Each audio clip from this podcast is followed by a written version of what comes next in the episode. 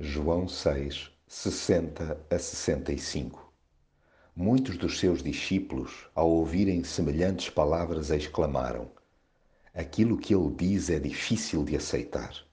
Quem pode ouvir semelhante coisa?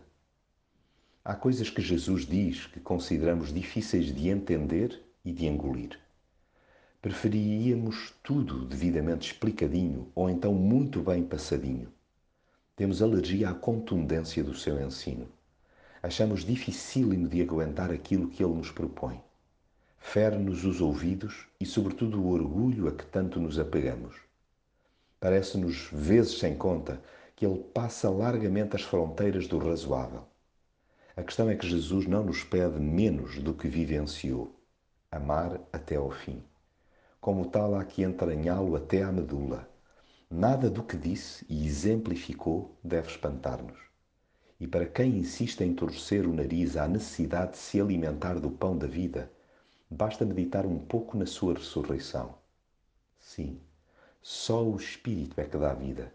Sem ele, o homem nada consegue. Precisamos desesperadamente de Jesus, pois as suas palavras são espírito e vida. Larguemos os atilhos da incredulidade e agarremos a mão que o Pai nos estende em Jesus.